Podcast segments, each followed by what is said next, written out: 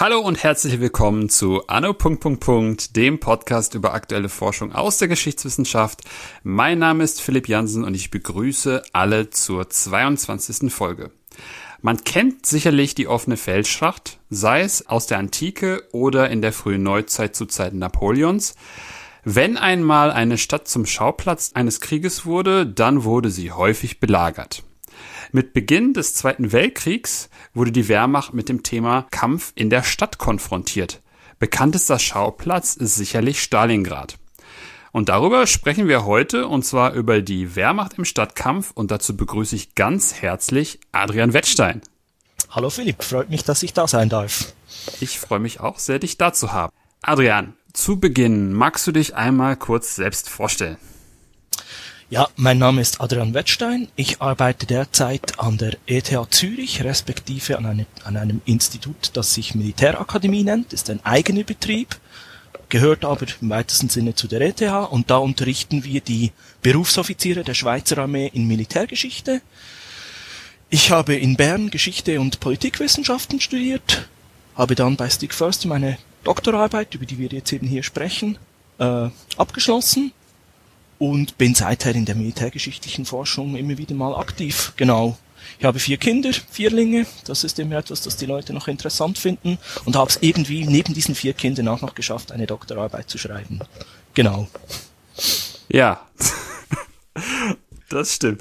Wie bist du eigentlich auf das Thema gekommen und in welchen Forschungsstand hast du damals vorgefunden? Also das Thema entstand aus einem Seminar eben bei Stig Förster, wo es um Kriegsführung ging, und ich fand's recht spannend eigentlich mit der Frage, ja, wie kämpft man in Städten, und habe mir dann mal angeschaut, ja, wo gab's überhaupt solche Kampfhandlungen. Bin dann zuerst nicht über Stalingrad gestolpert, sondern über den Warschauer Aufstand 1944. Da gab's eigentlich schon etwas an Literatur dazu, auch von deutscher Seite, und da gab's auch so ein paar taktische Dokumente, in denen aufgeschlüsselt wurde, ja, wie macht man das, was macht man da?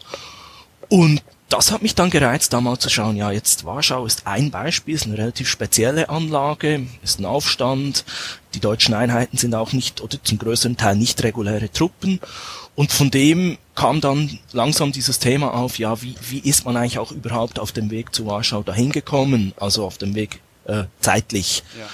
Und dann habe ich festgestellt, ja, da gibt's eigentlich, abgesehen von ein paar Kleinartikeln, teilweise noch aus der Zeit, teilweise kurz nach dem Zweiten Weltkrieg, in militärtechnischen Zeitschriften gab's eigentlich nichts dazu. In den Büchern über die einzelnen Schlachten, sei es jetzt über Stalingrad, sei es über Warschau, sei es über Aachen 1944, da waren dann mehr so Allgemeinplätze, in seltenen Fällen einzelne Befehle oder so abgedruckt, und ich fand einfach, ja, da muss man etwas machen. Mhm. Genau. Und das war dann der Forschungsstand auch. Es gab zu diesem Zeitpunkt eigentlich noch keine größeren Gesamtdarstellungen, wie sie zwischenzeitlich vereinzelt, mindestens als Sammlung von Fallstudien, herausgekommen sind. Also ich werde dann am Schluss noch, du wirst mich ja dann noch fragen nach Büchern, da werde ich dann 2 solche Bücher nennen. Mhm. Okay. Was muss man sich unter Stadtkampf vorstellen, allgemein? Also es geht eigentlich um den Kampf in bebauten Zonen, und im Gegensatz zu dem, was man bereits kannte aus der Zeit Deutsch-Französischer Krieg, auch Erster Weltkrieg, den Kampf um kleine Ortschaften, meint eben Stadtkampf wirklich den Kampf um Städte, um Großstädte. Und da gibt's ein paar Unterschiede. Jetzt muss ich aber kurz die Begriffe vielleicht ein wenig hin oder auseinandernehmen. Also wir kennen, wenn wir von Kampf im überbauten Gebiet sprechen, kennen wir so Häuserkampf, Ortskampf, Straßenkampf oder eben Stadtkampf. Ja. Häuserkampf meint eigentlich den Kampf um ein einzelnes Gebäude. Das ist so die gefechtstechnische Stufe. Wie stürmt eine Gruppe oder ein Zug ein einzelnes Gebäude? Wie verteidigt sie es? Ja. Das ist ein Begriff, den die Wehrmacht auch schon kannte, der aber erst so ab 42, 43 eigentlich systematisch verwendet wird. Vorher taucht er zwar immer auf, aber man hat keine klare Definition davon. Ja. In den Reglementen des deutschen Heeres findet man den Begriff des Ortskampfs, und der beschreibt zwar eigentlich alles, was bebautes Gelände ist, fokussiert aber ganz klar in der Anlage auf kleinere Ortschaften, also sprich Dörfer mit vielleicht 500, maximal 1000 Einwohner. Hm. Und der Begriff des Stadtkampfes, der kommt in den Quellen der deutschen Wehrmacht eigentlich erst so ab 1942 richtig auf. Stalingrad ist dort ein Trigger dafür. Und da realisiert man dann auch, dass es eben Unterschiede gibt zwischen dem, was man als Ortskampf denkt, und dem, was sich im Stadtkampf abspielt. Ja. Weil die Bebauung unterschiedlich ist. Also eine Ortschaft ist meistens relativ, ich sage jetzt, da hat es normalerweise ein paar Steinhäuser, vielleicht eine Kirche im Zentrum, ein Wirtshaus, vielleicht ein paar Bauernhäuser oder so. Während Städte, die haben eine Mischbebauung. Also da gibt's Altstädte mit engen Gassen und stabile Bausubstanz, da gibt's offene Industrieflächen, da gibt's Großgebäude wie beispielsweise eine Universität oder so. Und diese Mischbebauung, die führt zu ganz neuen Problemlagen im Gefecht. Mhm, mhm. Dann hat man sehr viel mehr Zivilisten vor Ort. Ja. Ich meine, eine Ortschaft mit 500 Einwohnern, die kann man relativ einfach evakuieren. Eine Stadt wie Stalingrad mit 500.000 Einwohnern, da wird schon kompliziert, wenn man die alle wegbringen will. Ja. Und gerade die Zivilisten, die stellen das Militär vor große Probleme. Mhm. Worüber wir ja nachher dann nochmal sprechen können. Genau. Du hattest vorhin gesagt, Warschau. Mhm. Wärst relativ schnell auf Warschau gekommen. Was ist das Interessante bei Warschau? Also wie muss man sich den Fall Warschau 1939 vorstellen? Wie ist da die Wehrmacht mit Stadtkampf in Berührung gekommen? Also der Feldzug gegen Polen war ja auch der erste, wo man so ansatzweise mit Panzerverbänden gearbeitet hat. Und also es ist noch nicht der volle Blitzkrieg, aber es werden schon größere Panzerverbände, Divisionen und versuchsweise auch Korps eingesetzt. Und die brechen jetzt durch die polnischen Linien hindurch, gewinnen operative Freiheit. Und dann kommt dieser Fall, dass eben die 4. Panzerdivision bei ihrem Vorstoß auf Warschau stößt. Mhm. Und jetzt stellt sich die Frage, was macht man mit diesem Warschau? Die Panzerdivision, die ist ja von ihrer Ausrüstung her eigentlich auf Mobilität angelegt, auf schnelle Bewegung. Mhm. Und Stadtkampf ist ja im Prinzip das pure Gegenteil. Da wird die Mobilität einer Einheit eingeschränkt, weil Trümmerfelder, weil der Gegner sehr gut durch Hindernisse oder durch Zerstörungen die Mobilität einschränken oder kanalisieren. Und die 4. Panzerdivision steht jetzt vor Warschau, auch noch mit der Fehlinformation, wie sich dann später herausstellt, dass Warschau eine offene Stadt sein soll. Also nicht verteidigt wird von polnischer Seite. Aha, okay. Und man will dann unbedingt diese Stadt besetzen, aus zwei Gründen. Einerseits will man Wechsel kontrollieren, um der polnischen Armee, die sich zurückziehen will, diesen Übergang wegzunehmen oder zu blockieren. Und zweitens hofft man in Warschau mit Warschau auch das politische und militärische Zentrum, der Generalstab sitzt ja dort, die polnische Regierung, quasi Art mit handlungsunfähig zu machen oder den Kopf abzuschlagen. Ah, okay. Mhm. Und dann entscheidet man sich mit dieser Panzerdivision, die allerdings nicht vollständig versammelt ist, die teilweise noch im Anmarsch ist, in diese Stadt hineinzustoßen. Ich habe gesagt, diese Fehlinformation, offene Stadt, man bestätigt das nicht durch Aufklärung, also man schickt keine Aufklärungseinheiten los und schaut mal, ja, passiert da was, schießt da jemand auf uns, wenn wir heranfahren, sondern man geht gerade eigentlich eben im Versuch eines Handstreichs mit den Panzerverbänden, den beiden Panzerregimenten und nur wenig Unterstützungskräften in die Stadt hinein. Mhm. Und da holt man sich, wenig überraschend, dann eine blutige Nase. Also viele dieser Panzer werden entweder abgeschossen oder bewegungsunfähig gemacht. Mhm. Die Infanterie, die motorisiert auf den Landkraftwagen, die ist natürlich fast ungeschützt in diesem Kampf. Und die muss dann absteigen, in Gefechtsformation gehen, und während der Zeit entstehen Verluste. Und dieser Angriff, der ist dann auch nach einer halben Stunde fertig. Die Deutschen brechen den ab. Also Reinhardt, der Divisionskommandeur, gibt den Funkbefehl, diesen Angriff abzubrechen, weil man einfach realisiert, da ist nichts zu holen. Und man hofft dann, über die Nacht einen neuen Angriff auf die Beine zu stellen, die restlichen Einheiten herankommen zu lassen, insbesondere auch Artillerie- und Pioniereinheiten. Und das gelingt zwar, aber die Polen, die sind natürlich unterdessen gewarnt. und die sind am anderen Tag auch bereit und fangen auch einen zweiten deutschen Angriff ab. Und dann ist für die deutsche Seite in dieser ersten Phase klar, also gut, Panzerdivision in Städte ist nicht so günstig und Überraschungsmoment, wenn das nicht gegeben ist, wird's ganz schwierig. Und dann entscheidet man sich, die Stadt dann systematisch zu nehmen. Mhm. Wie sind, also aus welchen Gründen sind die auf die Idee gekommen, dann Artillerie- und Pioniereinheiten vorzuziehen? Also was charakterisiert die in so einer Stadtkampfsituation? Also die Pioniereinheiten, ich beginne zuerst mit denen, sind ja beim deutschen Heer auch mit Flammenwerfern und Sprengmaterial ausgerüstet. Im Gegensatz zur Infanterie, die auf diese beiden Dinge nicht Zugriff hat. Und das ist für den Starkkampf insofern wichtig, weil man mit Flammenwerfen natürlich sehr gut Häuser, also besetzte Häuser niederkämpfen kann. Ist zwar sehr brutal, aber auch sehr effektiv. Mhm. Und mit Sprengmaterial kann man natürlich einerseits Barrikaden, Hindernisse aufsprengen und so die Mobilität wiederherstellen. Andererseits, und das kommt auch aus der Vorkriegsdoktrin eigentlich, wenn man nicht in den Straßen vorgehen will, sondern sich durch die Häuser hindurch bewegen will, dann kann es oder wird es notwendig, dass man zum Teil Mauern zwischen Häusern sprengt, um so durch die Häuser hindurch und geschützt vor feindlichem Feuer, vor feindlichen Sicht vorgehen zu können. Und für das sind die Pioniere wichtig. Mhm. Die Artillerie, die ist natürlich in dem Sinne wichtig zur Feuerunterstützung, um den Gegner niederzuhalten.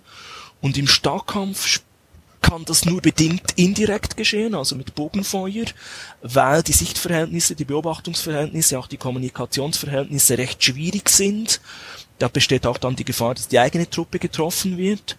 Und dann nimmt man die Artilleriegeschütze als sogenannte Begleitgeschütze, zieht die mit der Infanterie mit und die geben dann im Direktbeschuss Feuerunterstützung, was auch den Vorteil hat, dass sie befestigte Häuser, also Häuser, die der Gegner ausgebaut hat, natürlich aufgrund ihrer großen Feuerkraft niederkämpfen oder wenigstens sehr effektiv niederhalten können.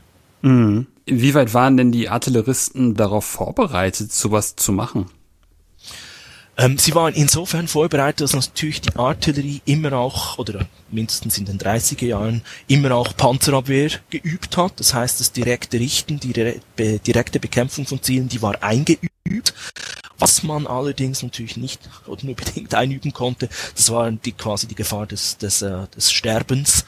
Also diese Artilleriebesatzung, die ja kaum geschützt waren an ihren Geschützen, die dort auch eine regelrechte Menschentraube bildeten, das waren natürlich sehr gut zu bekämpfende Ziele.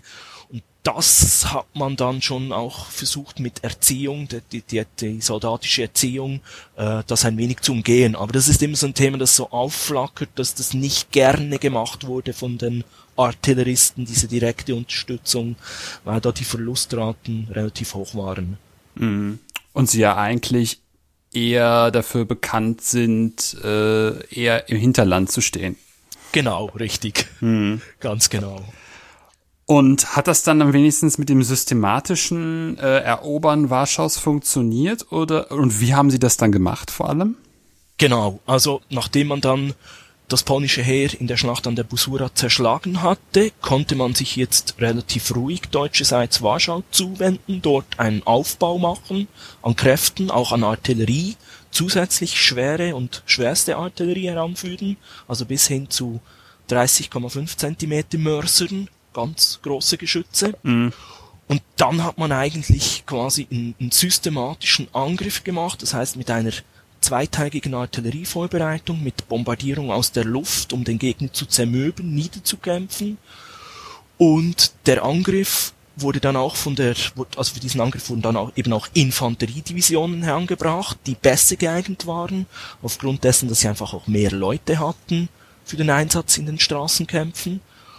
Und da wurde dann auch sehr minutiös geplant, von den Stäben, wo geht man durch, welche Einheit stößt wie durch, man hat das Gelände dann auch besser aufgeklärt, wo sind Engstellen, wo sind gut zu überwindende Häuser, wo befinden sich die gegnerischen Hauptställe. Dann hat man dort die Infanterie eben auch stoßtruppartig angesetzt, das heißt auf Ebene der Züge, die dann gezielt eine bestimmte Linie erreichen, möglichst schnell, eben auch durch die Häuser hindurch, diese Linie dann quasi blockieren, so dass der Gegner keine Verstärkungen mehr in den Raum hinter dieser Linie führen kann. Mhm. Und dann hat man dort in diesem Rückraum quasi systematisch die einzelnen Widerstandszentren der polnischen Armee niedergekämpft. Mhm.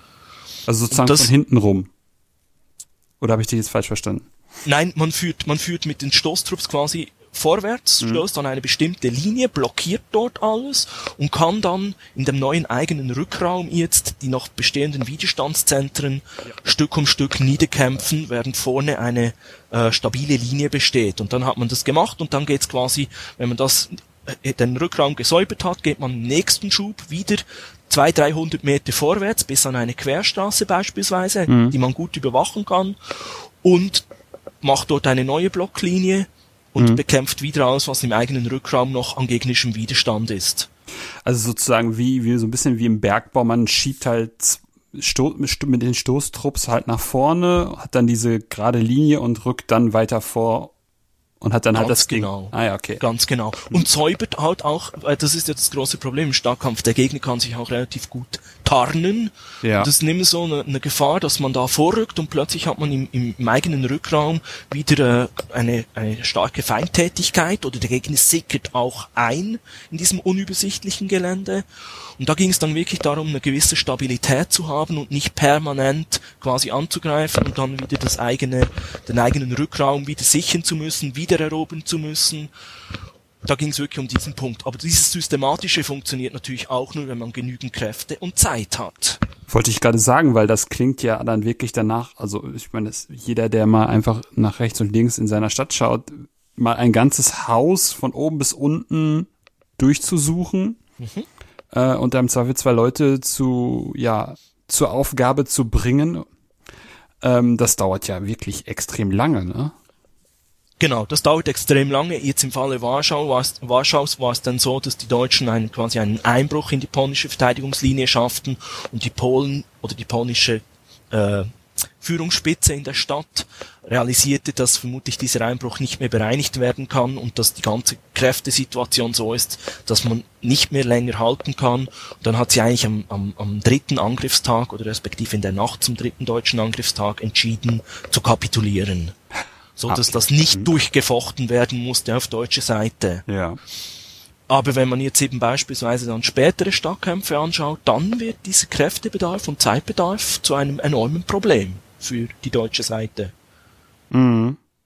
Ich überlege gerade, ob ich das schon vorwegnehmen soll, weil das Ding ist ja auch, es ist dann ja nicht nur die Deutschen, die als Angreifer die Zeit brauchen, sondern sozusagen ja auch der Verteidiger, der die Zeit hat, sich dann weiter vorzubereiten, ne? Genau, richtig. Der kann natürlich dann in seinem eigenen Rückraum wiederum bereits nächste Stellungen anlegen. Das ist ja auch so ein Merkmal des Stadtkampfes, dass der Verteidiger den großen Vorteil hat, dass schon sehr viel Bausubstanz da ist, die er relativ einfach nutzen kann für Hindernisse, für Stellungsbau. Und da hat er natürlich einen Vorteil, wenn quasi der Angreifer systematisch vorgeht und diese Zeit nutzt, kann eben der Verteidiger bereits eine zweite, eine dritte, eine vierte Verteidigungslinie weiter hinten aufbauen. Und deshalb neigen die Deutschen im Ortskampf auch immer wieder dazu, dass sie diese Aggressivität, dieses schnelle Vorgehen betonen, in der Hoffnung eben den Gegner halt handsteichartig rauszuwerfen und nicht das Ganze durchfechten zu müssen. Mit aber den entsprechenden Risiken natürlich. Die wären? Welche, also wenn sie im handsteichartig heißt dann immer, was ist da das Risiko, wenn man das... Ja, das Risiko ist natürlich, wenn man handsteichartig reingeht und das geht schief, dass die eigene Truppe irgendwo in der Stadt drin sitzt, quasi die Verbindungen nach hinten abgerissen sind, die Versorgung nicht möglich ist, die Verwundeten, ich sage es jetzt etwas brutal, herumliegen, die man nicht bergen kann und dass dann die ganze Aktion quasi durcheinander gerät und dadurch die Verluste noch höher werden. Inwieweit hat man stadtkampftechnisch Warschau nachbereitet?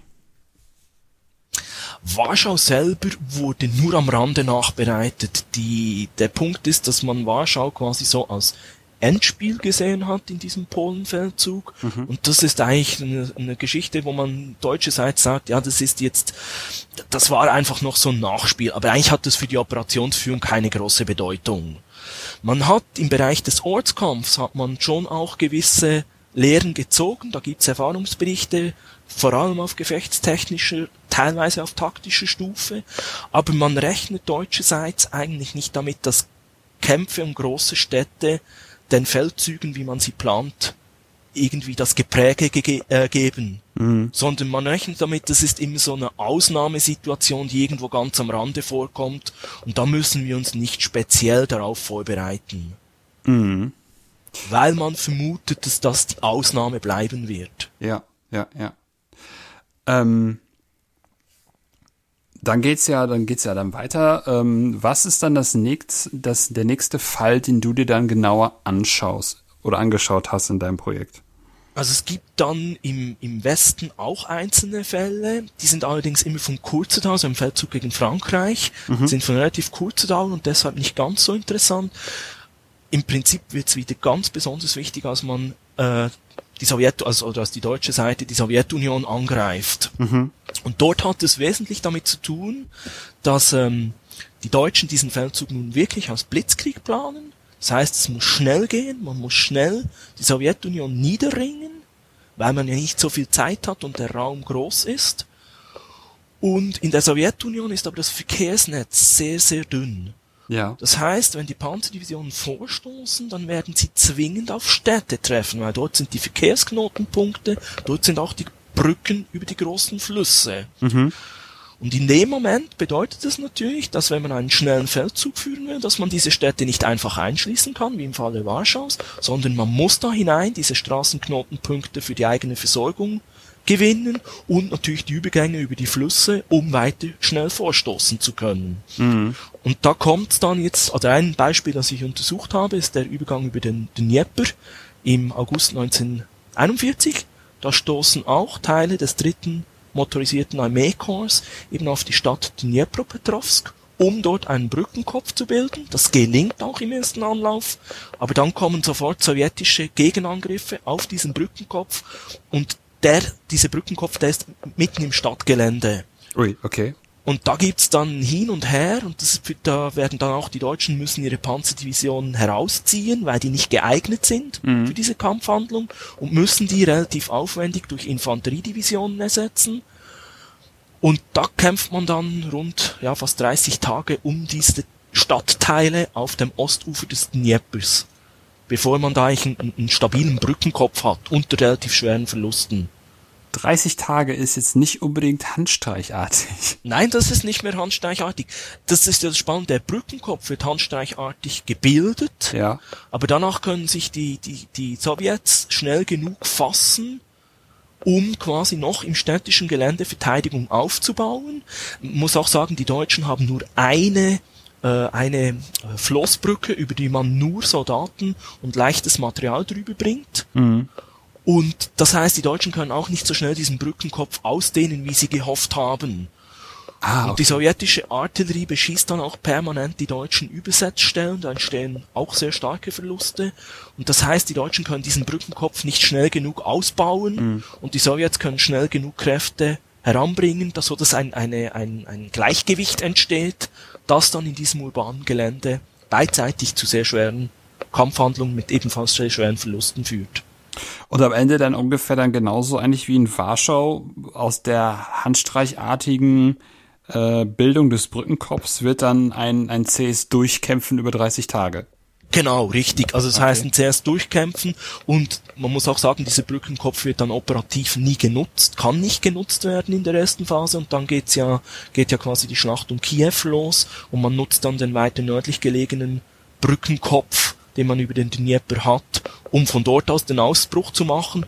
Und aus dem Brückenkopf von Dnipropetrowsk bricht man dann eigentlich erst aus, als Truppen von Norden heran in den Rücken der sowjetischen Verteidigung hineingelangen, deutsche Truppen.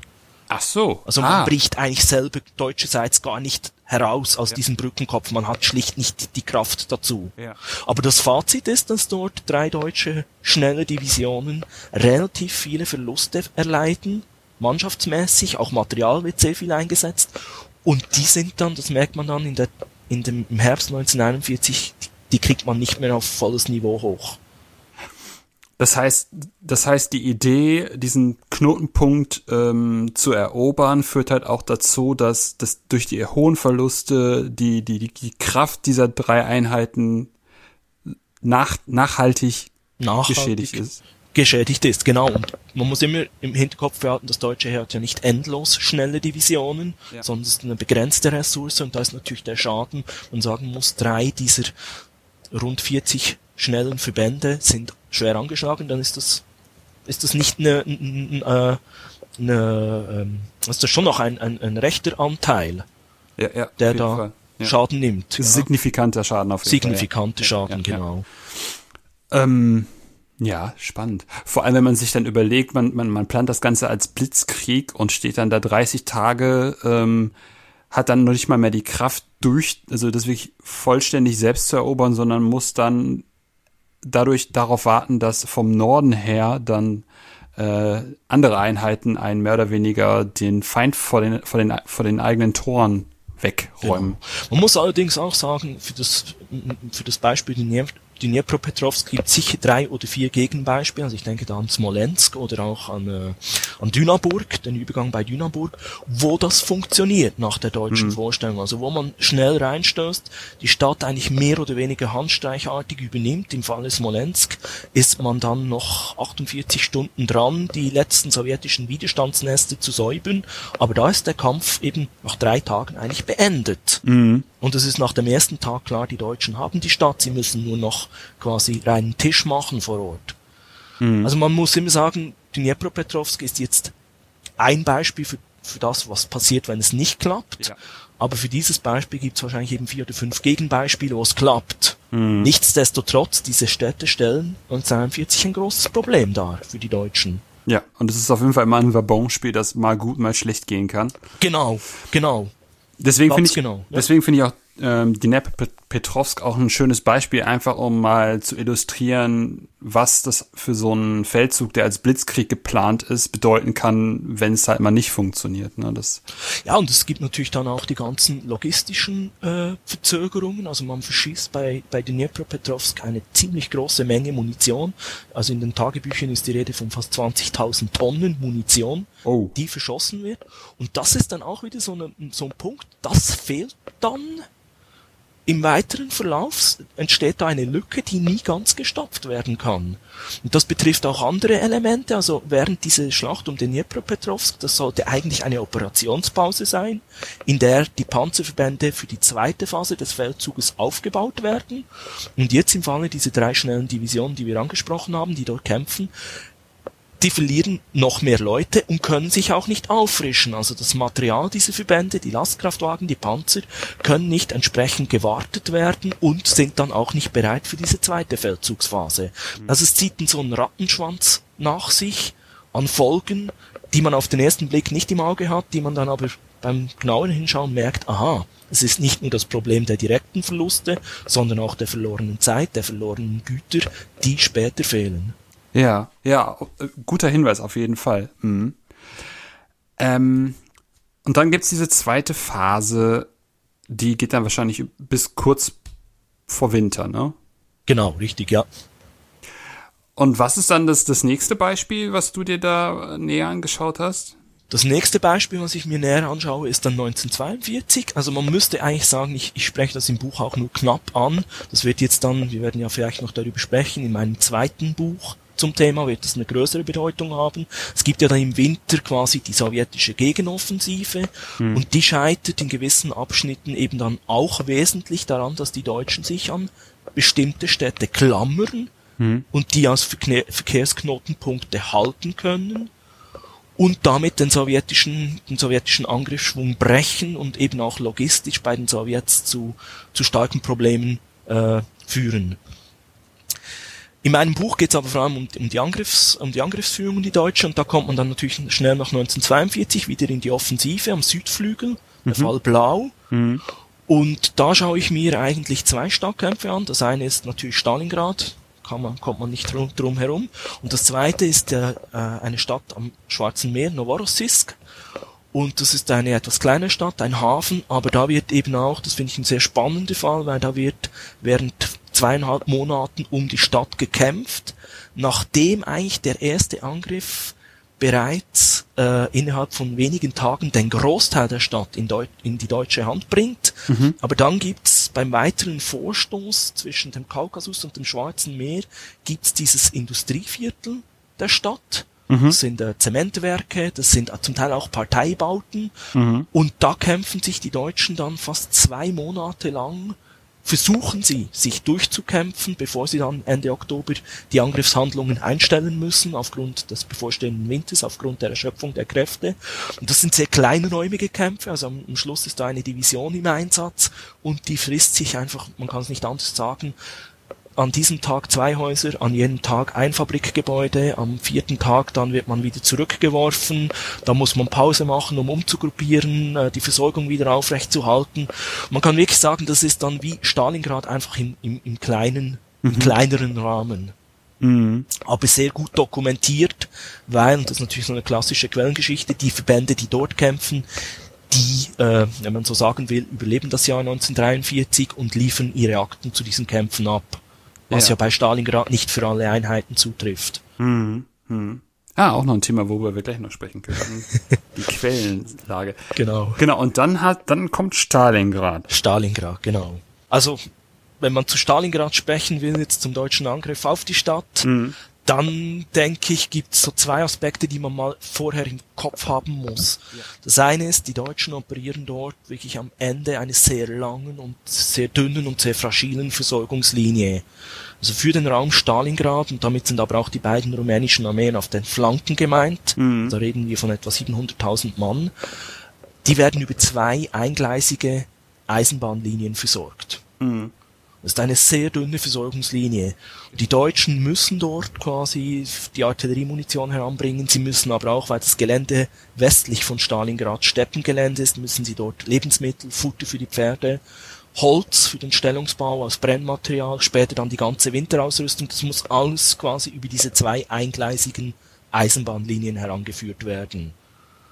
Und da ist klar, das führt sofort zu Versorgungsengpässen. Entweder bringt man Munition heran, dann hat aber hungert die Truppe, weil es zu wenig Kartoffeln gibt oder zu wenig sonstiges Essen, oder die Pferde verhungern.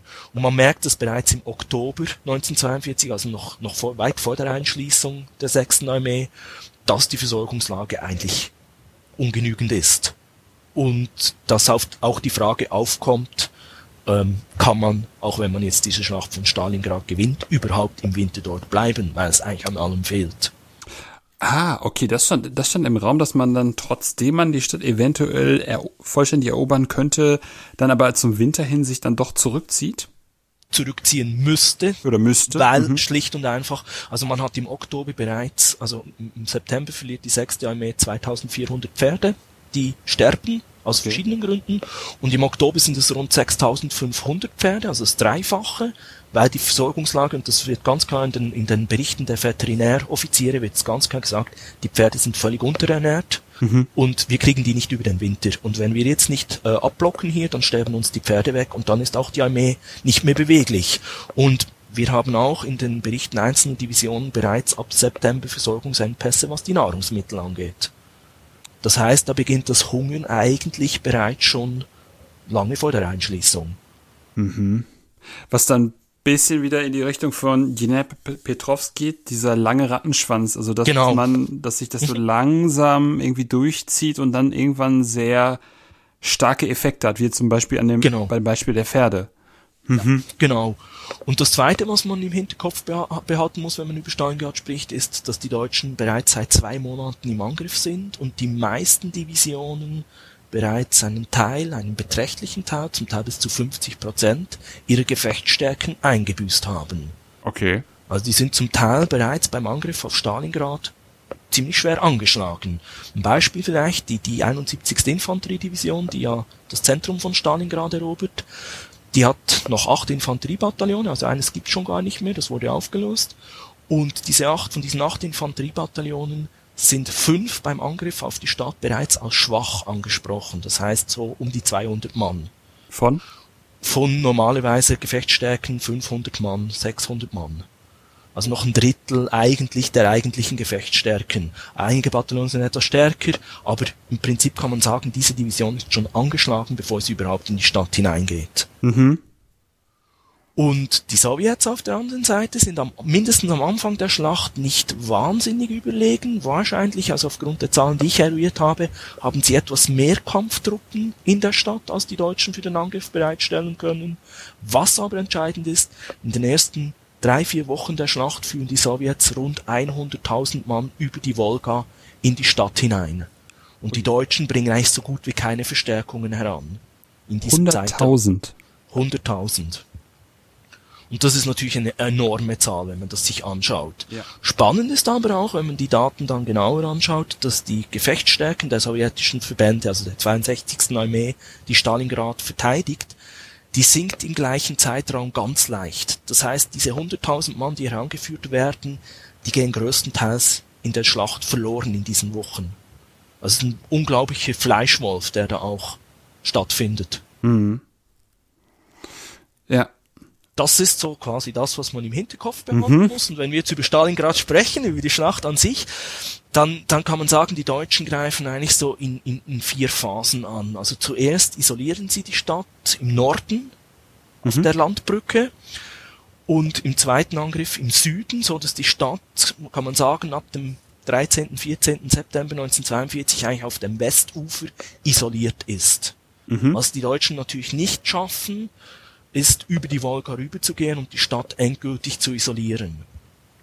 Das ist so die erste Angriffsphase, also man isoliert die Stadt nördlich und südlich und kommt an die Stadt heran. In der zweiten Phase stößt man dann in die Stadt hinein, auf der ganzen Breite eigentlich, im Norden nicht, aber im Zentrum und im Süden.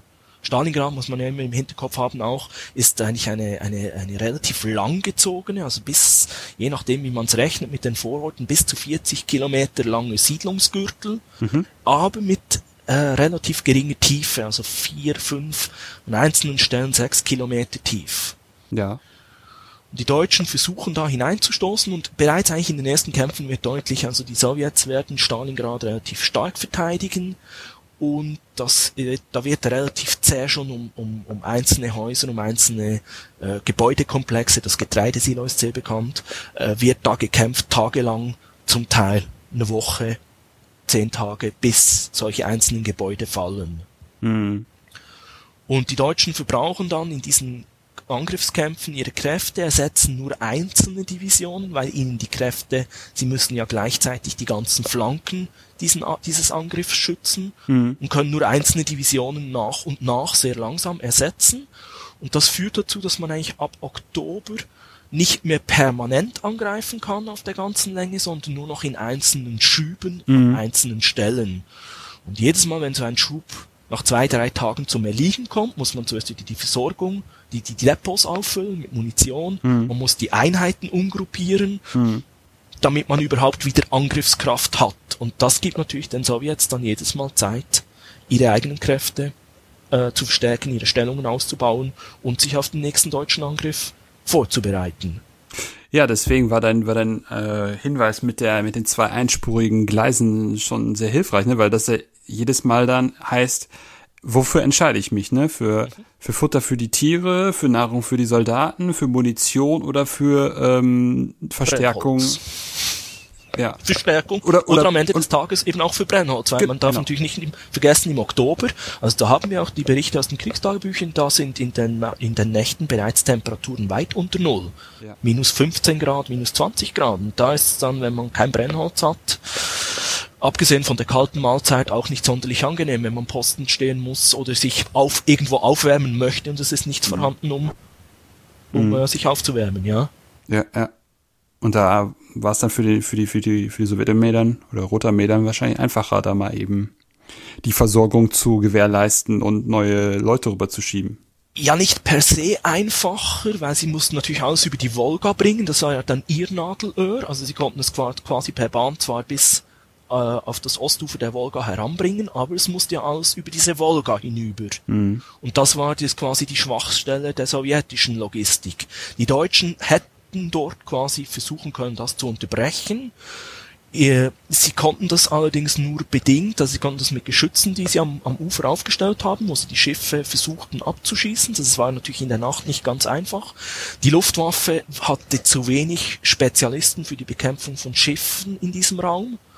Und man hat auch noch versucht mit Minen, Treibminen, die man quasi weiter oben in den Fluss warf und die dann langsam auf der Wolga herunterfuhren, in der Hoffnung, dass man da sowas wie eine Minensperre machen kann. Mhm. Aber das hat nie richtig funktioniert, weil man die aus der Luft abwarf, also die wurden nicht quasi von der Truppe ins Wasser geworfen, das wäre auch gar nicht gegangen, sondern man hat die aus der Luft abgeworfen und da hat man halt sehr viel daneben, ich sage jetzt mal so daneben geworfen, die liefen dann auf irgendwelche Inseln auf in der Wolga. Die Wolga ist ja ein sehr spezieller Fluss, ist ja nicht einfach quasi 2 Kilometer breiter Fluss, sondern da gibt's viele Inseln, die meandriert da, hat auch Sandbänke und viele dieser Minen kamen dann gar nie bis quasi in den entscheidenden Abschnitt der sowjetischen Versorgungsrouten.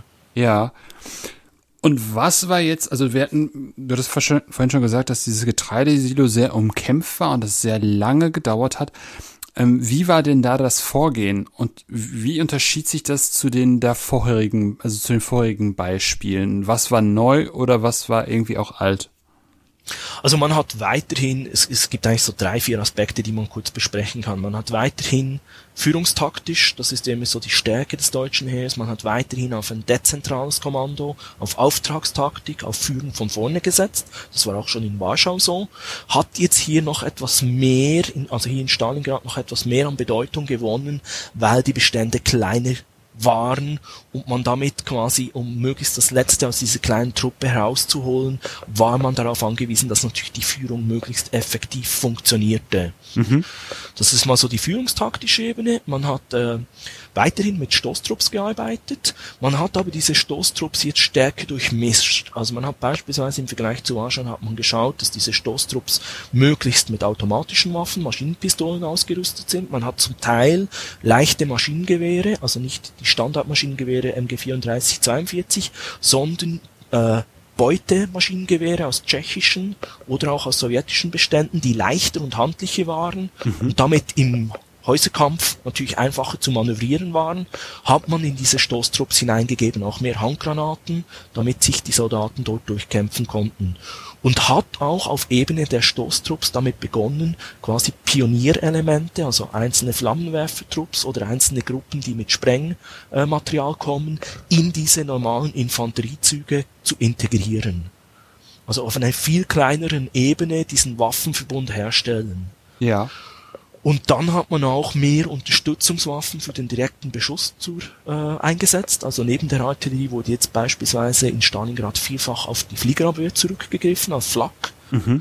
Die 8.8 einerseits für den Direktbeschuss gegen befestigte Stellungen, aber mehr noch die 2 cm Flak, die man zum Niederhalten, die hat ja eine hohe Feuerfolge und ist trotzdem aufgrund ihrer verhältnismäßig großen Geschosse, kann die auch, ich sage jetzt, normale Häuserwände durchschlagen. Da hat man mit diesen Fliegerabwehrgeschützen sehr gute Erfahrung gemacht, als quasi Deckungsfeuer für die vorgehenden Stoßtrupps. Mhm. Dann hat man vermehrt Panzer und Sturmgeschütze eingesetzt, und zwar nicht als quasi als Panzerverbände, sondern in kleinen Gruppen oder teilweise auch einzeln zur Unterstützung dieser Stoßtrupps.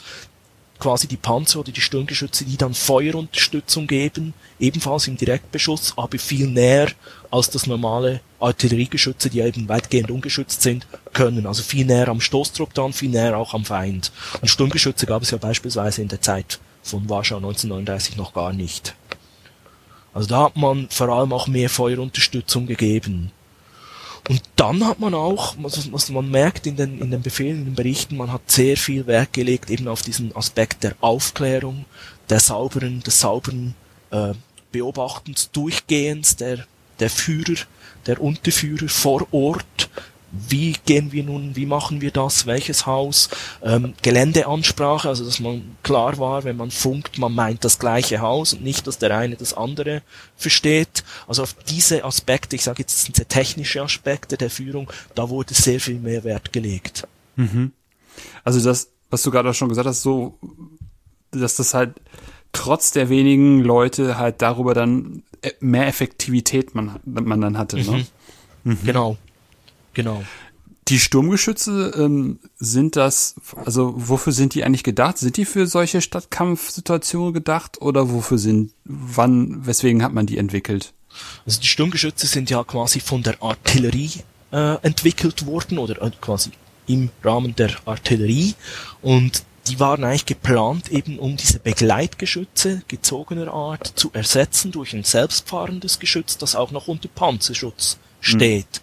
Und die Idee war, dass diese Sturmgeschütze der vorgehenden Infanterie eben sehr nahe an der Infanterie dran wirklich Feuerunterstützung geben können in allen Lagen, wo das die Artillerie nicht kann. Ja. Beispielsweise eben auch im Häuserkampf, wo man meistens, Häuserkampf zeichnet sich ja auch dadurch aus, dass es Nahkämpfe sind, wo man sehr nahe am Gegner dran ist. Und da kann die Artillerie als Bogenwaffe einfach zu wenig präzise wirken. Ja. Da besteht dann die Gefahr, dass man eben auch die eigene Truppe trifft. Ja. Also das heißt, im Prinzip sind die Sturmgeschütze für das entwickelt worden, was natürlich das Problem ist im Häuserkampf, dass der Gegner kann relativ nahe an diese Sturmgeschütze herankommen, sei es durch Tarnung, sei es weil eben die Gebäude auch die Schutzwirkung haben. Und damit sind die Sturmgeschütze mehr gefährdet, als sie das auf dem offenen Gelände sind. Mhm. Und das war dann immer so ein permanentes Problem, dass das deutsche Heer übrigens eigentlich bis 1945 nicht sauber gelöst hat, dass diese Zusammenarbeit Infanterie, Sturmgeschütz, /Panzer, es geht auch für die Panzer natürlich, dass diese Zusammenarbeit, die musste sehr eng eingespielt sein. Die Infanterie musste genau wissen, was kann das Sturmgeschütz, was kann es nicht, wohin sieht es nicht, wo sind seine verwundbaren Stellen und so weiter und so fort. Und das hat man ausbildungsmäßig nicht endgültig lösen können.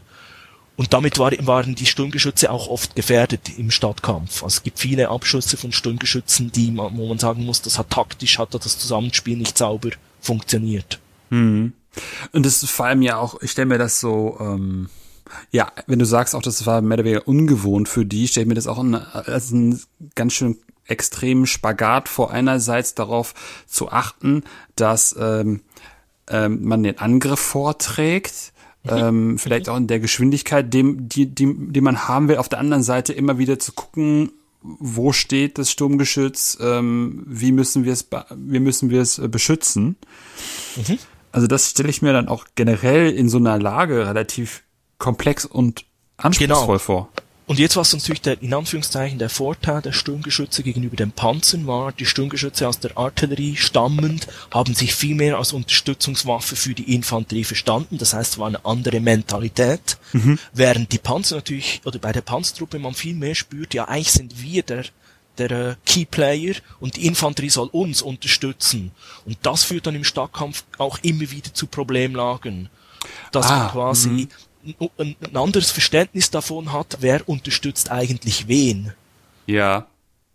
Und da funktioniert dann der Einsatz eben auch nicht immer sauber, weil die Infanterie oder viele der Infanterieoffiziere gesagt haben, ja, wir sind im Stadtkampf das Schlüsselelement und die Panzer wären zu unserer Unterstützung da und die Panzeroffiziere zum Teil Mühe hatten, sich in das hineinzudenken, sich selber als Schlüsselelement sahen und das führte dann oft auch zu Missverständnissen und das war bei den Sturmgeschützen weniger der Fall, weil dort mehr die Mentalität war, wir sind als Artillerie eigentlich eine Unterstützungswaffe der Infanterie. Mhm. Mhm. Schon von ganz früher, als man noch am Geschütz stand und nicht in so einem Panzervehikel.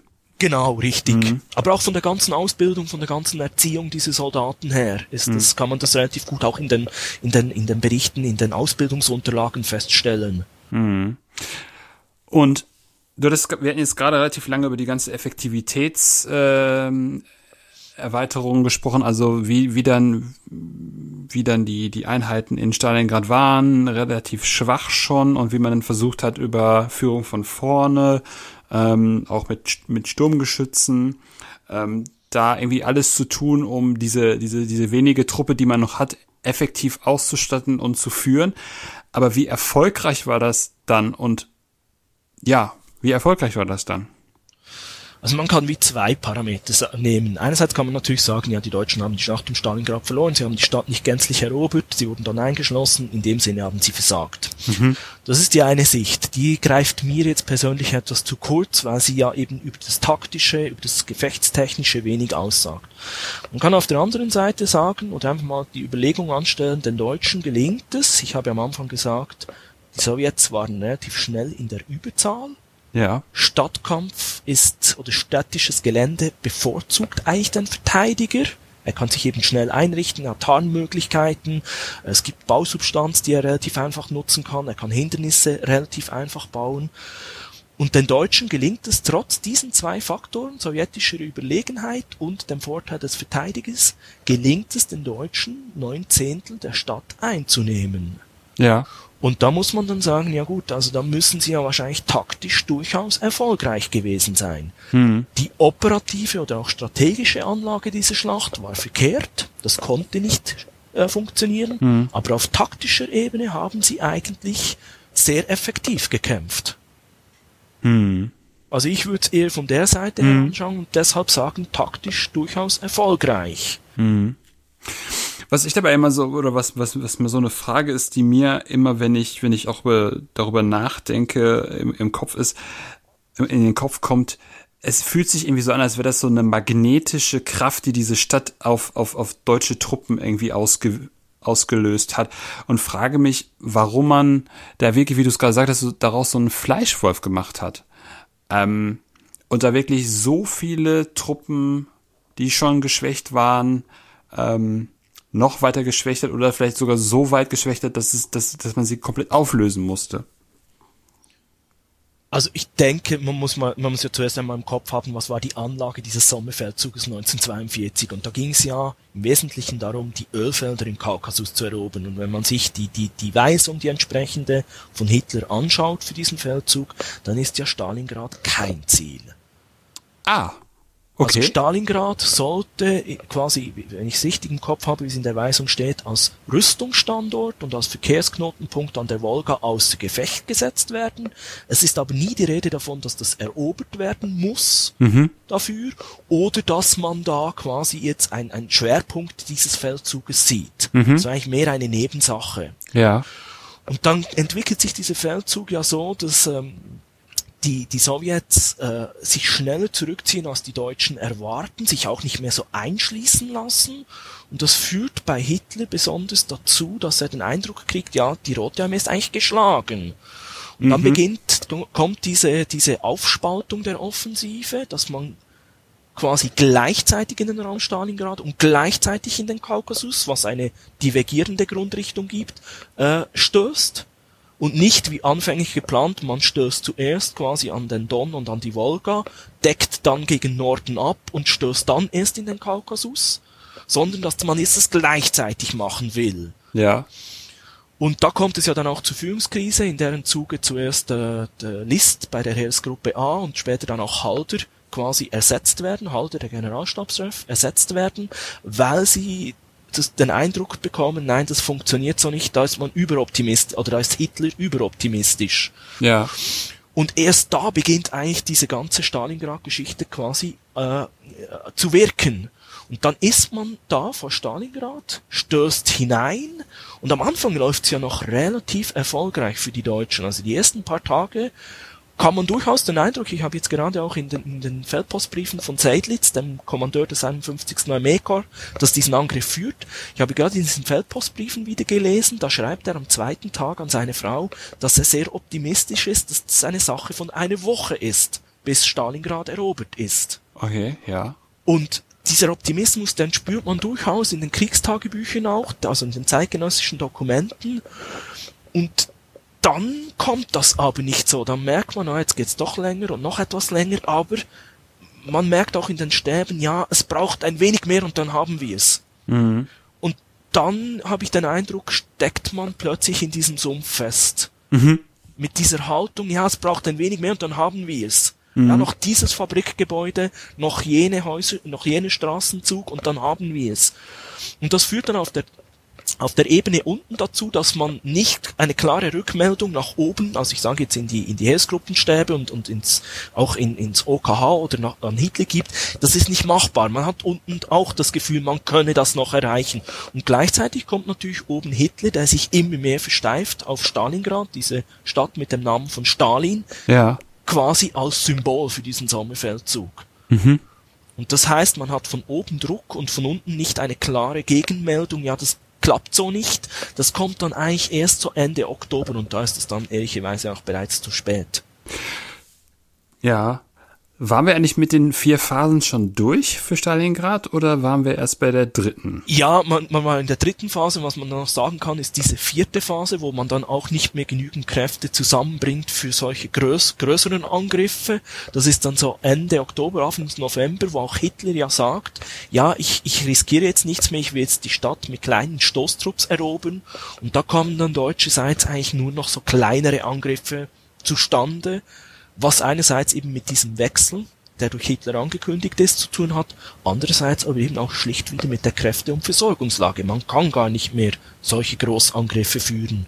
Und dann geht's dann wirklich in diesen Einzelaktionen nur noch darum, einzelne Fabrikhallen oder einzelne Straßenzüge zu erobern, auch mit ganz klar begrenztem Ansatz.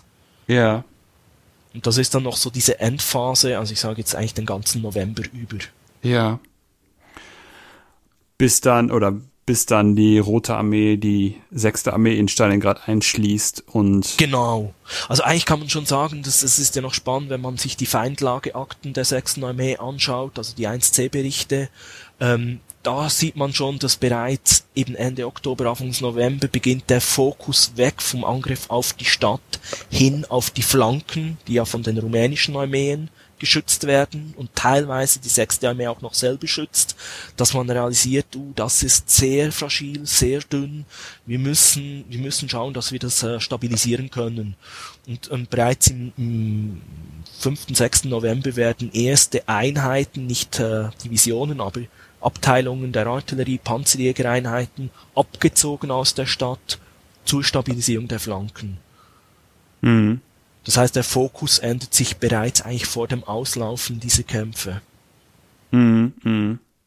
Dass man eben auch merkt, da bahnt sich was an und man muss darauf reagieren und dann muss man die dünne Decke, die man hat, dann noch weiter ausdünnen. Noch weiter strecken, genau, ganz genau. Und wie ist es dann im Nachgang von Stalingrad? Das wird dann ja eingekesselt und kapituliert meines Wissens Ende Februar 43. Anfangs Februar 43, genau. Ja. Was sind da die Lehren, die man daraus schließt? Schließt man überhaupt Lehren raus? Mhm. Unbedingt, ja. Also jetzt, ich beziehe jetzt das einfach auf den Stadtkampf und nicht auf alles andere. Es gibt natürlich verschiedene Lehren, die man aus diesem Feldzug ziehen kann, aber ich beziehe es einfach auf den Stadtkampf. Das Spannende ist ja, im ersten Moment denkt man ja, die 6. Armee wird vernichtet, da ist gar nichts rausgekommen, auch an Aktenmaterial oder so.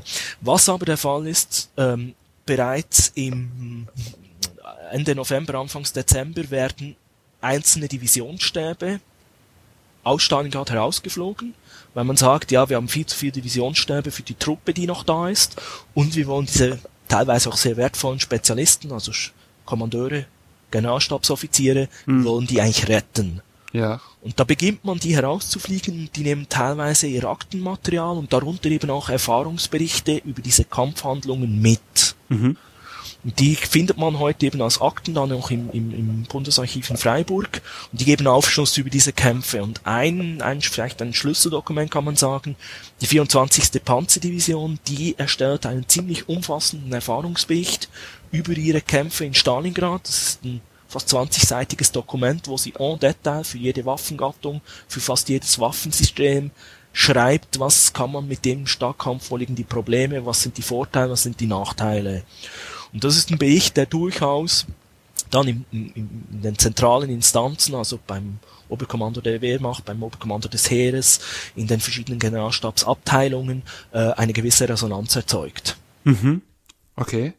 Und was für Auswirkungen dann, also was hat das dann für Auswirkungen weiter? Also ich meine, dass das einen Niederschlag findet, ist ja gut, aber wie sieht dieser Niederschlag dann aus? Genau, richtig. Also das ist dann zum Beispiel so, dass man sagt, oder dass man feststellen kann, in der Ausbildung der Truppe in der Heimat, also in der Grundausbildung, wenn man so will, kommt dieses Thema auf gefechtstechnischer Stufe Häuserkampf, aber eben auch Kampf im bebauten Gelände bei der Stufe Kompanie, Bataillon, wird das sehr viel stärker ausgebildet, sei das für den einzelnen Soldaten, sei das aber auch in der Ausbildung der Unteroffiziere und Offiziere. Und das hat dann beispielsweise, das sind Merkblätter, die erstellt werden. Da gibt es zum Beispiel aus der Pionierschule gibt es so Merkblätter, 10 Punkte für den Häuserkampf, oder es gibt Die Häuserkampfanlagen auf den Truppenübungsplätzen werden ausgebaut, so dass man dort besser und realitätsnaher üben kann. Also wirklich der Ausbildungsbetrieb, der wird stark ausgebaut, was Häuserkampf und Ortskampf angeht. Mhm. Mhm. Und dann schließt ja eigentlich dein Buch, was du schon geschrieben hast. Richtig? Genau. Also ich habe so einen kurzen Ausblick auf die zweite Kriegshälfte, weil ich zu dem Zeitpunkt noch nicht wusste, dass ich vielleicht mal die Gelegenheit haben werde, noch etwas mehr dazu zu schreiben. Mhm. Das ist nämlich ja auch das Ding, ne? Man fragt sich ja so, warum endest du dann 42, 43? Weil ja die, wie du es ja gerade schon gesagt hast, so die eigentlichen Beispiele für Stadtkampf ja erst später passieren. Aber wie... Du hast ja gesagt, dass du jetzt auch noch ein zweites Projekt zu dem Thema hast, der sich dann ja eher auf den weiteren Verlauf des Krieges bezieht. Genau. Was sind da die Beispiele und hast du da schon erste Gemeinsamkeiten oder Unterschiede entdeckt? Also ich muss vielleicht eher sagen, das erste Buch behandelt eben mehr so auch den offensiven Teil. Mhm. Darum endet es schwergewichtig 42. Und das zweite Buch wird jetzt eher den defensiven Teil und wird eben damit natürlich in die zweite Kriegshälfte schwergewichtig liegen. Ich werde allerdings im zweiten Buch noch einmal auf die Jahre eben 41, 42 auf die defensive Komponente zurückkommen. Also das Buch beginnt dann auch damit, dass ich das vor allem das Jahr 1942 jetzt nochmal anschaue, die Beispiele dort im Bereich der Heeresgruppe Mitte und Heeresgruppe Nord, also namentlich Welisch, Weliki, Luki, die verteidigt werden, und da geht es dann darum, wie verteidigt man jetzt eine Stadt. Weil was wir ja jetzt besprochen haben, ist eigentlich nur der Angriff. Ja, genau. Und das zieht sich dann natürlich in die Jahre 43, 44 hinein. Also 43, da mache ich sicher etwas dazu, wie die Stadt Kharkov verteidigt wird. Die muss man ja zweimal verteidigen. Da geht es dann aber auch darum, wie bereitet man eine solche Stadt für die Verteidigung vor? Mhm. Also was macht man jetzt mit der Zivilbevölkerung? Mhm. Was macht man mit dem ganzen Versorgungsapparat, den man unter Umständen in einer solchen Stadt angesammelt hat? Wann wird er zurückgezogen? Wann werden die Lazarette aufgelöst? Wann werden Lager aufgelöst? Und so weiter und so fort. Also wie bereitet man die Stadt für die Verteidigung vor? Ja. Das nimmt dann natürlich relativ viel Platz ein. Und dann geht es aber auch um die Kampfhandlungen in der Stadt. Wobei da sich auf der kleintaktischen Ebene vorerst nicht so wahnsinnig viel ändert. Es sind ja dann ähnliche Gefechtsformen. Die Feuerunterstützung spielt eine wichtige Rolle, die dezentrale Führung spielt eine wichtige Rolle, das Zusammenspiel in der Gruppe. Es ist auch in der Verteidigung günstig, wenn man viele automatische Waffen und Handgranaten hat. Das ändert ja nicht so wahnsinnig viel. Mhm. Was man aber sagen kann, das finde ich sehr spannend, ist, dass sich natürlich das Heer als Institution stark verändert. Das heißt beispielsweise, die Offiziere, die haben nicht mehr die gleiche Qualität, wie sie 41, 42 gehabt haben. Und das führt dann dazu, dass sich auch gewisse Formen der Führung oder auch der Art, wie die Einheiten zusammengesetzt sind, verändern, weil die Offiziere eben nicht mehr die Qualität haben, zum Beispiel so komplexe Verbände, die verschiedenste Waffen unter einem Kommandoverein zu führen. Mhm. Also sie haben halt nicht mehr die gute Qualität oder sind nicht mehr so umfangreich. Hm? Genau, also die Führungsqualitäten, genau, also vor allem jetzt, ich sage jetzt das taktische Verständnis, dass sie quasi das Feuer von Maschinengewehren, also Flachfeuer zusammen mit Granatwerfern, was ja Bogenfeuer ist, koppeln können und da die entscheidende Feuerwirkung hervorbringen können. Das sind ja alles nicht ganz einfache Dinge. Ja. Und das geht zunehmend verloren. Und das führt natürlich dann auch dazu, dass man in Städten, oder dass die deutsche Seite in Städten anders kämpft, weil sie diesen engen Waffenverbund, den wir jetzt für Stalingrad angesprochen haben, nicht mehr so umsetzen kann. Ja. Und das Zweite ist natürlich, es fehlen oft auch die Ressourcen.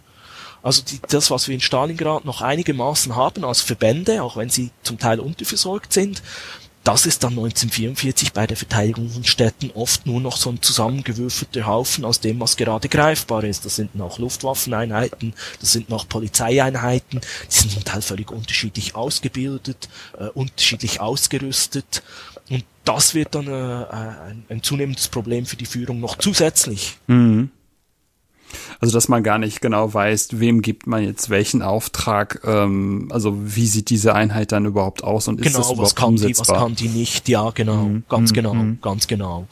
Und das zieht sich dann in das Jahr 44 hinein, das habe ich jetzt ja schon ein wenig angesprochen, da geht's dann wirklich stark auch um diese Festungen im Westen, also wo man an der Atlantikküste und an der Kanalküste versucht, Städte zu halten, deutscherseits, um den britisch-amerikanischen Vormarsch nach der Invasion zu verlangsamen, weil die auch auf diese Hafenstädte für die eigene Versorgung angewiesen sind.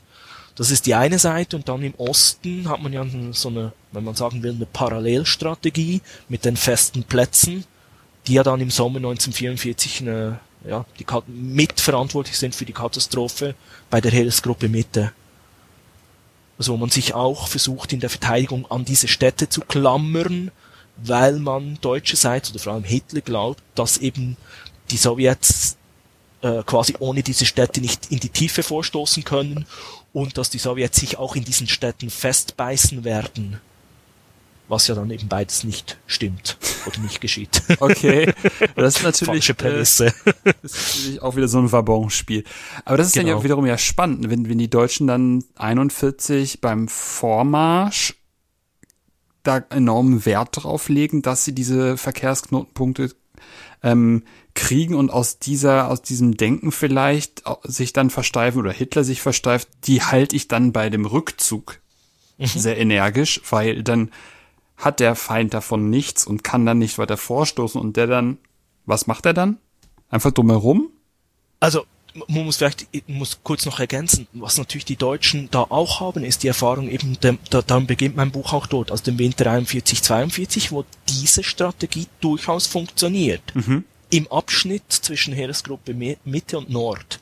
Das ist aber ein Gelände, und das passiert auch in der Schlammperiode, wo eben abseits der Straßen gar nichts geht, da funktioniert das. Okay. Im Sommer 1944 ist das Gelände abgetrocknet, man kann durchaus auch neben den Straßen fahren und man kann diese Städte, wenn man will, mindestens für eine gewisse Zeit umgehen. Irgendwann kommt dann das Versorgungsproblem, das kommt schon.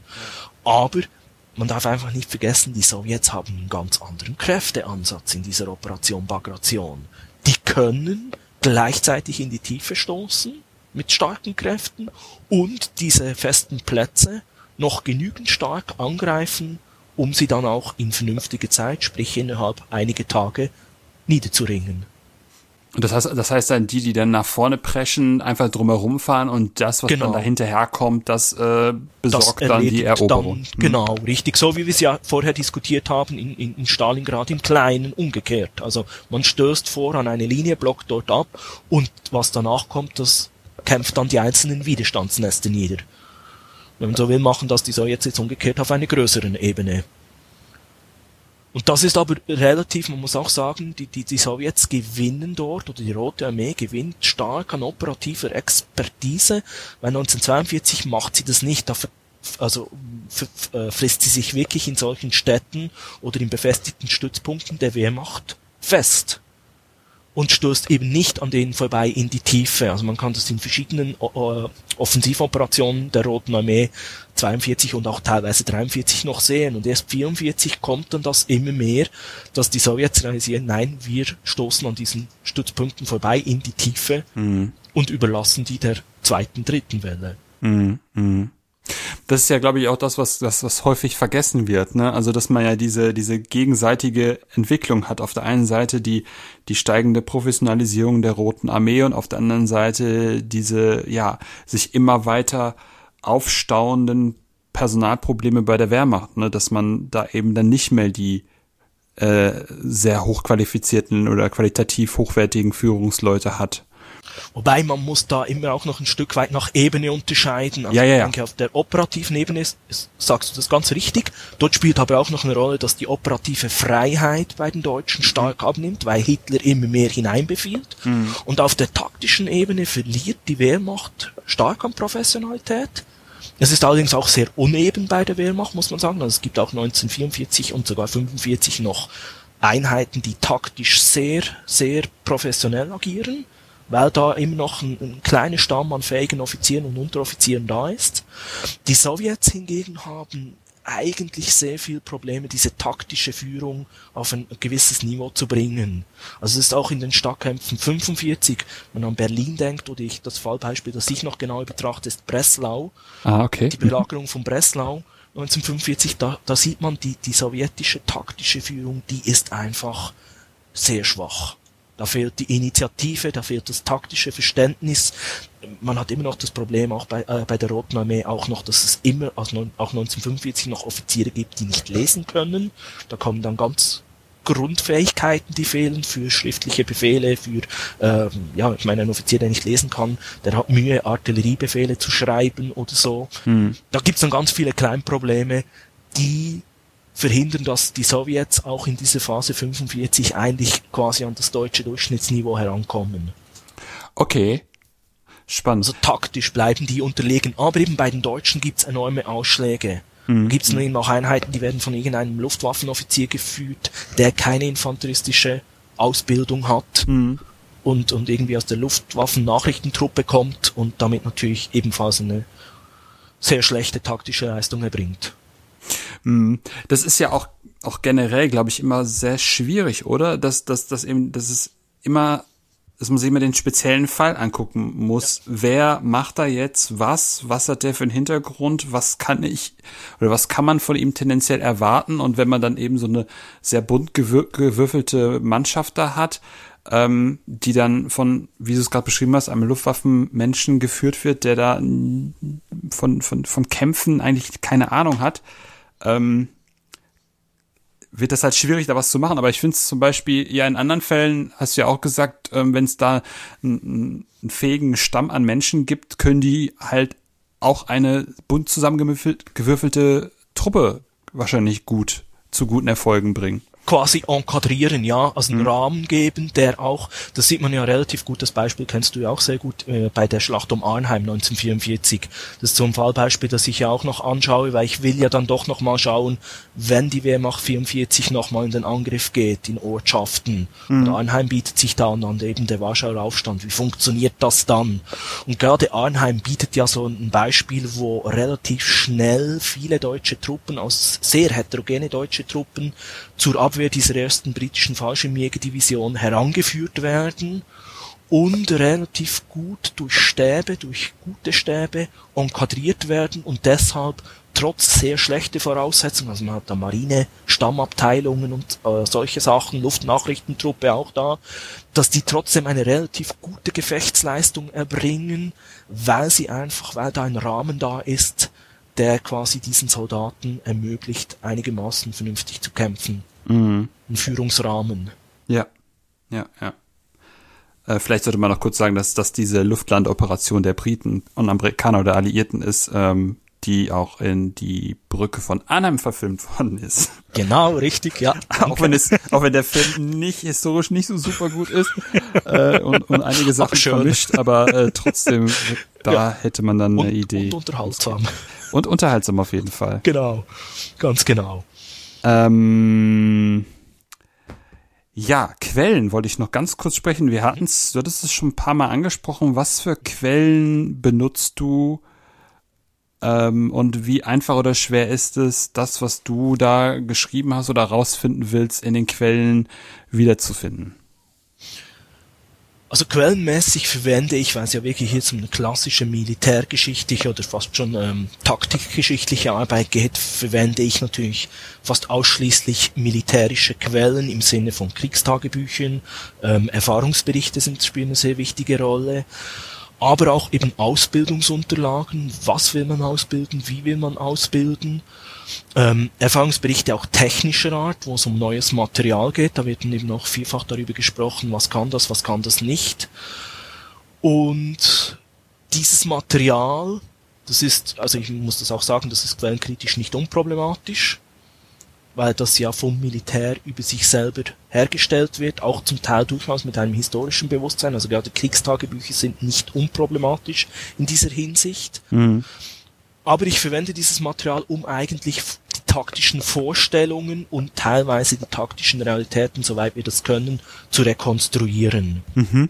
Das Problem ist natürlich eben, wie schon gesagt, dieses Thema Stadtkampf oder dieser Begriff Stadtkampf, der kommt erst 1942 auf, also vorher gibt's das gar nicht so, dass man auf ein wenig detektivisch auf der Spurensuche, wo könnte das angesprochen werden, wer könnte das thematisieren, und da habe ich einfach bis jetzt auch schon mich oft sehr viel durch Akten hindurchgekämpft und am Schluss sagen müssen, gut, da war jetzt 3 Ordner angeschaut und nichts drin.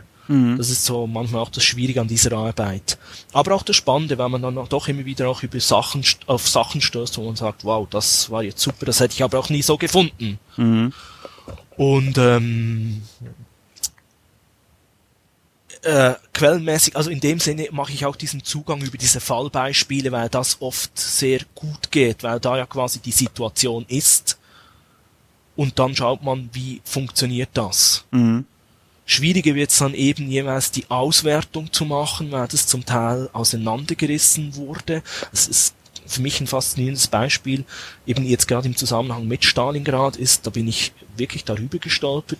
Es gibt 43, Anfang 43 schreibt beim Armeeoberkommando Norwegen, also weit weg von Stalingrad, ein Pionieroffizier über seine Erfahrungen in Stalingrad. Der wurde ausgeflogen als Verletzter, hat dann dort in Norwegen wahrscheinlich Zeit gehabt, darüber zu schreiben. Der schreibt das und dieser Bericht geht dann an eine Ausbildungsinstitution. Die kennen sich vermutlich, die beiden. Mhm. Also es ist ein ganz komischer Weg. Und ich glaube, diesen Bericht hätte ich systematisch nie gefunden, da bin ich darüber gestolpert.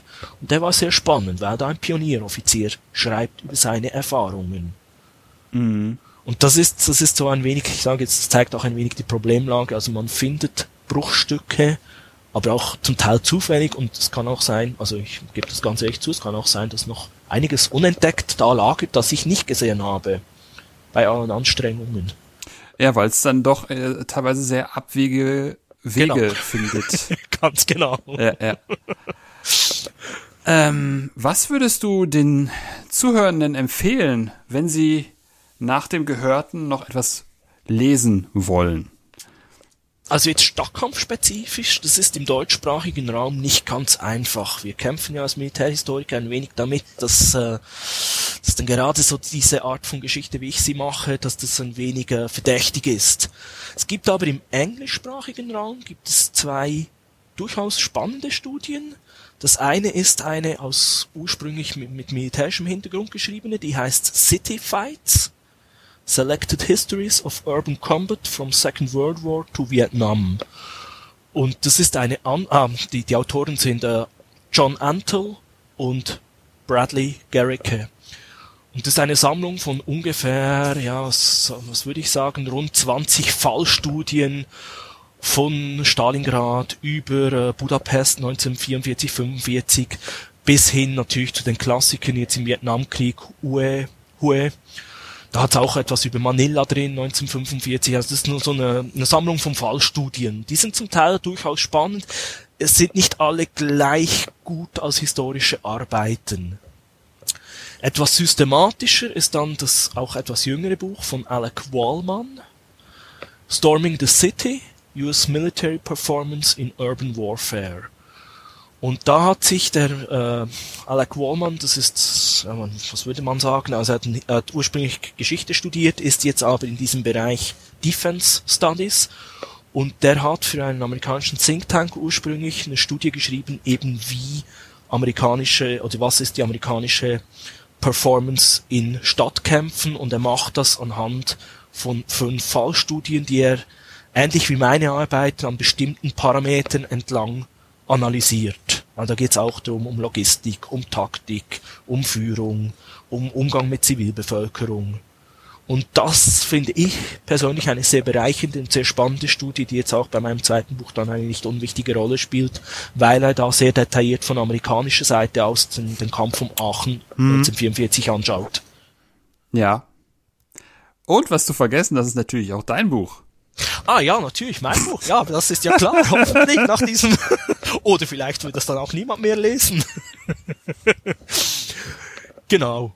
Also ich habe es gelesen, also ich hatte überlegt, ob ich darüber spreche oder nicht, ich habe es gelesen, ich fand es sehr, sehr bereichernd, also gerade weil du auch extrem viel Information auch noch in die Fußnoten packst, kann man da halt muss auch... Muss man die auch noch lesen? Ja, aber wenn man nicht so tief drinsteckt und mal drüber stolpert, dass da halt auch gute Informationen sind, hat man einfach auch eine bessere Vorstellung davon. Und ich fand es sehr, sehr bereichernd, das zu lesen. Von daher, ich würde es, wenn du es nicht machst, empfehle ich dein Buch. Danke. Also ich empfehle es natürlich auch in dem Sinn, aber ja, es ist immer besser, wenn man es nicht vom Autor selber hört. Doch, doch. Mir ist das wichtig, dass die Gäste auch ihre Bücher empfehlen dürfen. Sehr gut. Hast du denn auch eine Gastempfehlung für mich? Genau, ich würde dir sehr empfehlen, mit meiner Arbeitskollegin Tamara Braun zu sprechen. Sie ist jetzt an ihrer Doktorarbeit bald fertig. Und da geht's um den Umgang des britischen Empires mit sogenannten Enemy Aliens. Das sind Zivilisten in den Kolonien, also sie fokussiert auf die Kolonien, nicht auf das Mutterland. Das sind Zivilisten deutscher, österreichischer oder osmanischer Herkunft im Ersten Weltkrieg. Wie geht das britische Empire mit diesen Leuten in den Kolonien, die ja potenzielle Feinde sind, um? Was ist die Sicht auf diese Leute? Sperrt man die weg? Was macht man, wenn die auch noch irgendwie wirtschaftlich relevant sind? Also wenn die irgendwelche Schlüsselbetriebe in den Kolonien haben? Wie macht man das, wenn jetzt die Frau eines Deutschen zwar Britin ist, aber mit einem Deutschen verheiratet ist und somit potenziell auch gefährlich? Wie geht man mit diesen Leuten um? Und ich finde das eine sehr spannende Arbeit, auch weil sie da quellenmäßig ganz interessantes Material gefunden hat. Ja, das klingt auf jeden Fall total interessant. Ja, herzlichen Dank. Hab mich gefreut. Sehr gerne. Deine Zeit. Es war sehr spannend. Hat mich sehr gefreut, dass es geklappt hat. Und ja, das war's für heute bei Anno. Wenn es euch gefallen hat, dann empfehlt den Podcast gerne weiter. Wenn ihr den Podcast auch unterstützen wollt, findet ihr auf der Webseite einen Spendenbutton zu PayPal. Ansonsten hören wir uns bald wieder. In diesem Sinne, auf bald und tschüss.